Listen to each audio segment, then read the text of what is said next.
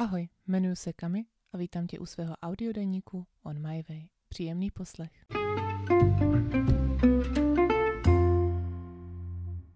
Sezona sběru na kivy skončila a s opadaným listím začala sezona pruningu, tedy jinak práce s větvemi.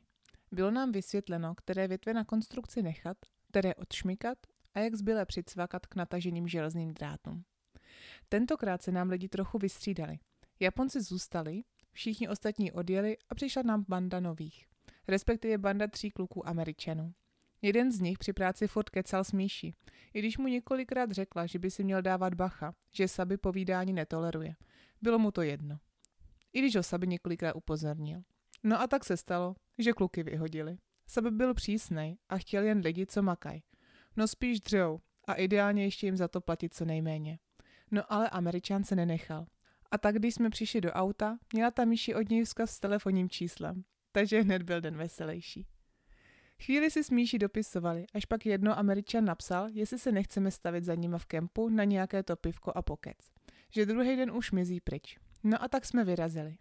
My s nic neočekávali, ale pro Míši to byl stresový večer. Zjistila totiž, že američan spí ve stejném kempu jako kluk z Tindru, s kterým se sem tam scházela.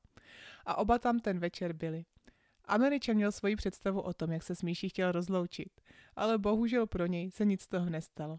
Míši se s Američanem nad ve vší počasnosti rozloučila a aby nenechala nic náhodě, při cestě na záchod napsala klukovi z Tindru, že je v jeho kempu. A tak se vyhla tomu, že by na sebe náhodou narazili. Sešli se, chvilku pokecali, dali si pusu a Míši pak došla zpět za náma. Američan si pravděpodobně myslel, že má Míši střevní problémy, protože to celkem trvalo. Ale my jsme věděli. A tak jsme se tomu jen smáli. Jeden den jsme si s holkama udělali výlet do geotermálního parku Vajotapu v Rotoruře. Holky jeli přede mnou a já za nimi. Když už jsme byli asi půl hodiny od cíle, holky z ničeho nic na rychlostní zajeli ke krajnici. Volali jsme si, co se děje, ale holkám přestalo jen tak v průběhu jízdy reagovat auto. Naštěstí brzdy fungovaly a tak rychle zajeli ke krajnici. Zkoušeli auto znova nastartovat, ale nic. Volali pojišťovně, vysvětlili problém a ta vyslala mechanika. Čekali jsme asi 45 minut a nikdo nepřijel. Holkyně poslali, ať jdu do města, že pokud je budu muset otáhnout, já jim nijak nepomůžu a že mi dají vědět, až budou mít novinky. Když přijel mechanik na opravu, byl krátký. Řekl, že se přetrhl pásový řemen a že to nevypadá vůbec dobře. Auto pojišťovna odtáhla do nejbližší pobočky a tak jsem tam pak holky vyzvedla. Řekli, že si musí nechat auto na přeskoumání a že jim pak dají vědět. Výsledek nebyl dobrý. Auto bylo na odpis.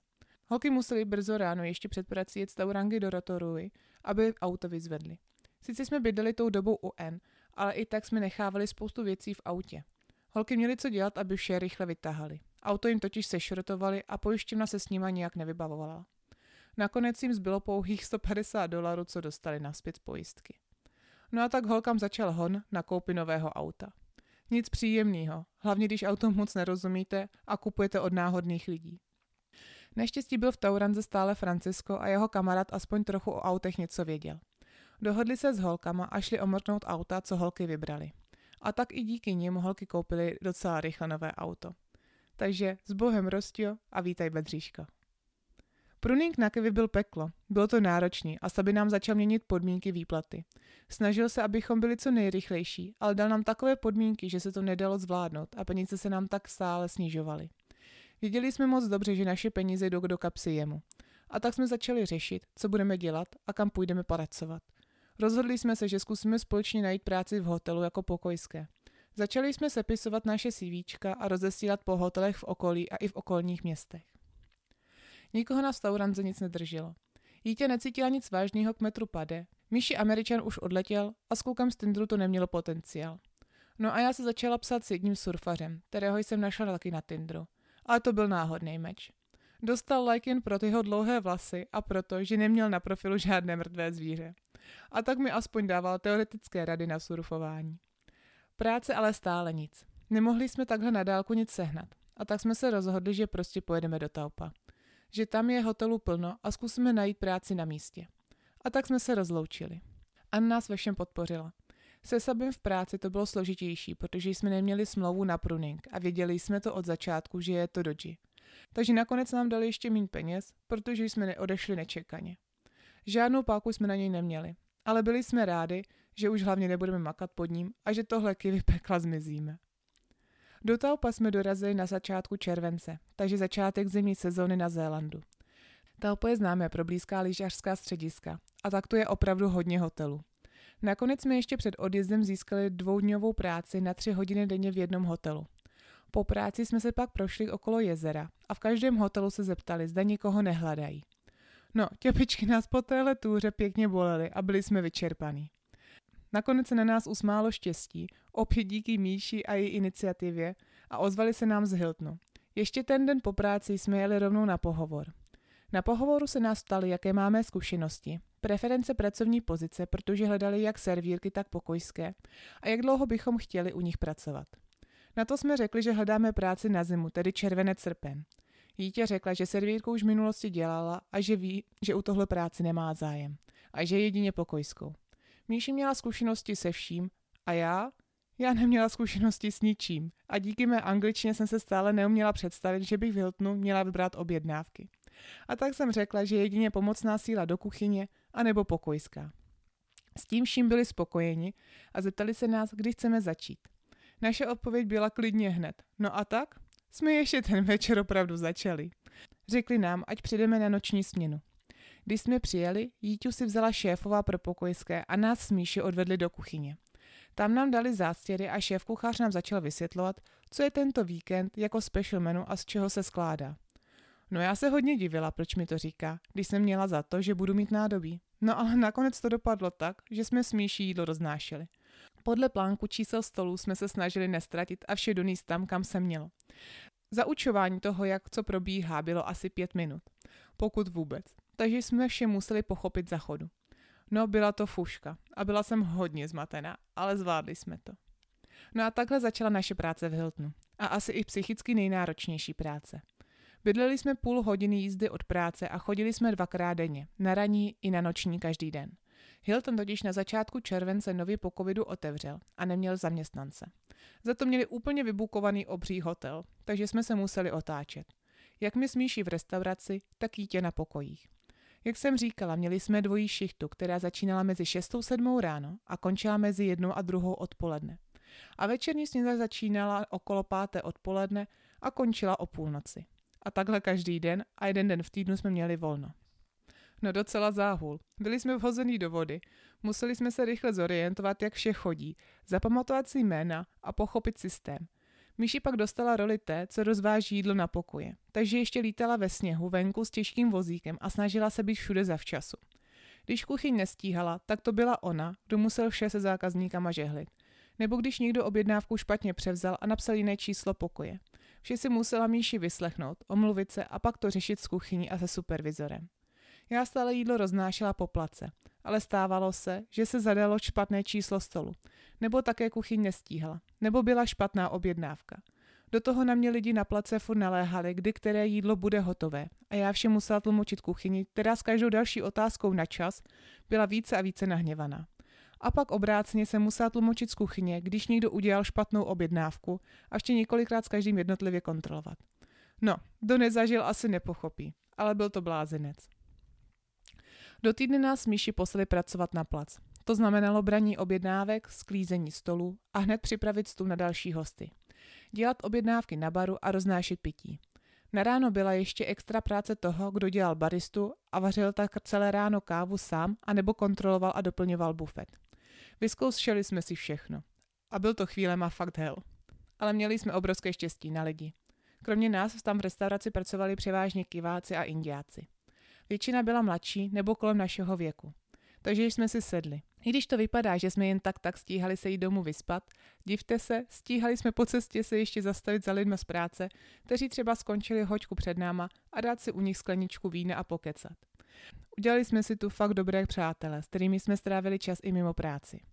Šubam nás seznámil trochu i víc indickou kulturou. Dokonce jsme byli i na jedné z jejich oslav. Byly tam i jiné rodiny a tak nám vysvětlili, jak to chodí. Obecně všichni v práci byli velmi pohostinní. U Audrey jsme vždy dostali drink a nebo nějaký ten smích ve skle. U Šubama na baráku bylo vždy navařeno a vždy jsme dostali i něco k pití. Všichni nám byli velmi milí a všichni se mezi sebou bavili. Takže to nám naši práci hodně zpříjemňovalo. S Míši jsme si udělali dobré vztahy i s lidma v kuchyni, což ostatní z placu neměli. A tak jsme sem tam dostali i něco special bokem stranou k jídlu. A za to jsme byli fakt hodně rádi. Protože naše pauza byla pouze 10 minut mezi 10. a 11. dopoledne a na večerní šichtě pravidla pauzy nebývaly.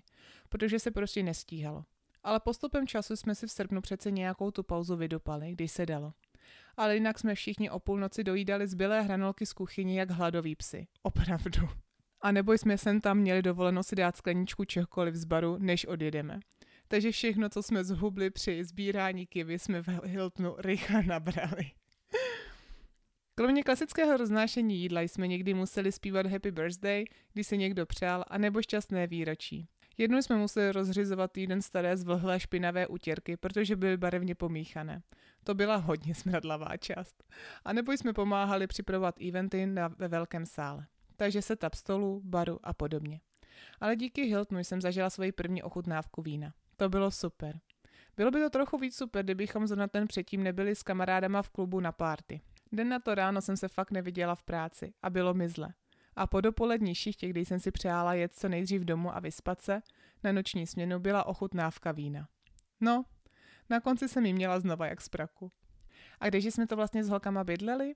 Z důvodu zimní sezóny bylo velmi těžké najít ubytování. No, jak jinak, opět ho našla Míši. Jednalo se o Airbnb na kopcích mimo centrum Taupa. Byl to paráček, kde se pronajímala část nad garáží. Byla to jedna místnost s postelí a s přistýlkou. Kuchyň jsme neměli, jen mikrovlnku, ale na druhou stranu neměli jsme ani čas, kdy vařit. Ale co byl zlatý hřeb? Majitelka, která bydlela v druhé části, vlastnila stádo alpak. Ano, slyšíte správně. Někdo má stádo ovcí, někdo stádo krav nebo konňů, ale paní měla lamy. A byly mega fluffy. Síťu jsme se jen snažili několikrát nalákat, ale nepřišli blíž než na vzdálenost jedné ruky. Ale i to byl úspěch. Krom alpak s námi bydleli i čičíci a malý pes. A tak záruka správného ubytování byla zajištěna. I když jsme trávili hodně času v práci, stále byly dny, kdy jsme si stihli jít někam na výlet. Někde v polovině zimy najmuli ještě jeden pár cestovatelů a tak jsme měli někdy i dva dny po sobě jdoucí volna. Ozval se mi Jaro, že Marek s Denisou a spol pořádají rafty v Rotoruře, jestli se nechci přidat. Zrovna jsem jela do práce a tak jsem jen řekla, že jsem pro všechno. Ať to prosím koupí a že si to vyřídím v práci a pak se vyrovnáme. Takže jsem si ani nezjišťovala, o co se jedná. Věděla jsem jen datum a ten jsem si v práci nahlásila. No jsem ráda, že jsem nevěděla, co mě čeká. Den odjezdu jsem odvezla Míši do práce a vydala se do Rotoruji, kde jsem se se všemi sešli. Tentokrát za Marek zabukoval hostel, takže jsme měla aspoň jistotu, že neumrznu někde ve stanu. Kromě Marka, Denisy a Jara byl s námi i Jaru spolubydlící Manuel a kamarádka Ivka. Spolu jsme pak dojeli na místo konání raftu. Až tam jsem se dozvěděla, co mě čeká. Jednalo se o sjezd řeky, kde byly po cestě tři vodopády, kde poslední měřila 7 metrů. Ano, 7 metrů a my ho měli sjet na raftu. Pro představu já na vodě byla jednou. Opravdu jednou. A teď mám sjíždět vodopády? Zůstala jsem beze slova a už jen koukala. Nechápala jsem, že se nikdo nebojí a že je tam okolo nás několik dalších lidí různého věku, kteří jsou netěšení. Vůbec jsem nechápala. A tak mi zůstaly jen vyvalený oči a pokračovala jsem s davem si vyzvednout neopren a helmu. V raftu byla pouze naše skupina a náš průvodce. Každý raft měl svého guida. No co vám budu, bylo to hodně divoký, extrémně divoký a extrémní zážitek. Les, který jsme proplouvali, byla džungle s palmama, kapradím a skálama. V jednom bodě cesty nás nechal náš průvodce vyskákat ze člunu a splout jeden z vodopádů jen tak samotný ve vodě. Nad vodopádem nám vše vysvětlil s tím, že on sjede s raftem a dole nás bude chytat.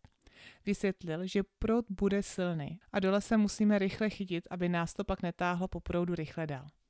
No, sebrala jsem zbytek své odvahy, co mi zbyla a vyskočila z raftu do ledové vody. Připomínám, že byl vrchol zimy. Čekali jsme ve skupině za balvanem, kde jsme byli mimo prout, co by nás strhnul.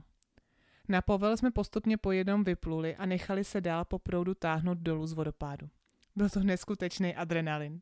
Nejen nahoře, ale pak i dole, když jste se vynořili naspět z vody. Snažíte se zorientovat, ale proud vás rychle unáší dál. Ale všichni jsme to zvládli. Nějak jsme se pochytali. Někteří jsme chytili raft, někteří se chytili stěny skály a postupně se dostali naším směrem. Pak už nás čekal poslední sedmimetrový vodopád. Půlky se mi strachem klepaly. Vše bylo tak rychlý. Když padáte z výšky, nepoznáte, kolik je to metrů. Já byla vzadu a na povel našeho průvodce jsme všichni šli na dno člunu do pozic, kde jsme si chránili hlavu a tělo, aby se nikomu nic nestalo. Zvládli jsme to. Byl to nezapomenutelný. Když jsme vylezli z vody, naše rafty a pádla jsme pak donesli k autu. Bylo to perfektní a všichni jsme byli napumpovaní adrenalinem. Jara to vše dokumentoval na GoPro a tak jsme se později i smáli některým našim výrazům na fotkách. Na večer jsme se pak dohodli, že navštívíme noční procházku v korunách stromu. Tu, na které jsem byla se svou děčínskou partou, ale tentokrát v noci. Vše bylo kouzelně osvícené. A bylo to zase něčím jiné. Fronta ale byla pěkně dlouhá a trochu jsme promrzli, takže náš další cíl byl jasný. Je do lesa se ohřát do horkých pramenů. Bylo už pozdě večer, byla tma a zima a tak kromě nás tam byli pouze dva lidi. My přijeli už trochu alkoholově připraveni. Skočili jsme dovnitř ve spodním prádle a s flaškou rumu a kolou a bavili se. Byli jsme tam jen my, v hlubokým lese ve tmě. Pouze na jednom z kamenů někdo nechal zapálenou svíčku. Nad náma svítila hvězdná obloha a kousek vedle se do naší malé laguny vléval vodopád. No, a tak tomu nějak došlo, že jsme se s Jarem ocitli sami pod vodopádem. A poprvé jsme se políbili. Umíte si představit větší romantiku? Slova na tohle nestačí. Ale aby to nebylo tak sladký, cestou zpátky k autu jsem nějak nezvládla koordinaci, uklouzla mi noha a já ve svém jediném suchém oblečení přistála zadkem ve vodě. A tak jsem tam seděla a smála se. Postupně jsem se sezbírala a vyrazili jsme zpátky na hostel. Jaro mi pak dal své oblečení a usnul se mnou v posteli, aby mě zahřál. Druhý den byli v plánu kola. Já ale kola ráda nemám, takže dopředu všichni věděli, že ten den pojedu zpátky. Dojela jsem s nimi do parku, kam jeli bajkovat. Čekala jsem, že včerejší půsa s Jarem upadne v zapomnění, že to bylo jen z důvodu alkoholu a nějakých těch sympatí. Ale nic víc. Byla jsem překvapená, že mě Jaro ještě několikrát políbil především a ten den, než jsem odjela. Zpátky v taupu jsem pak vše vyprávěla holkám. Děkuji ti za poslech a budu se těšit při čtení další části mého deníku. Pa.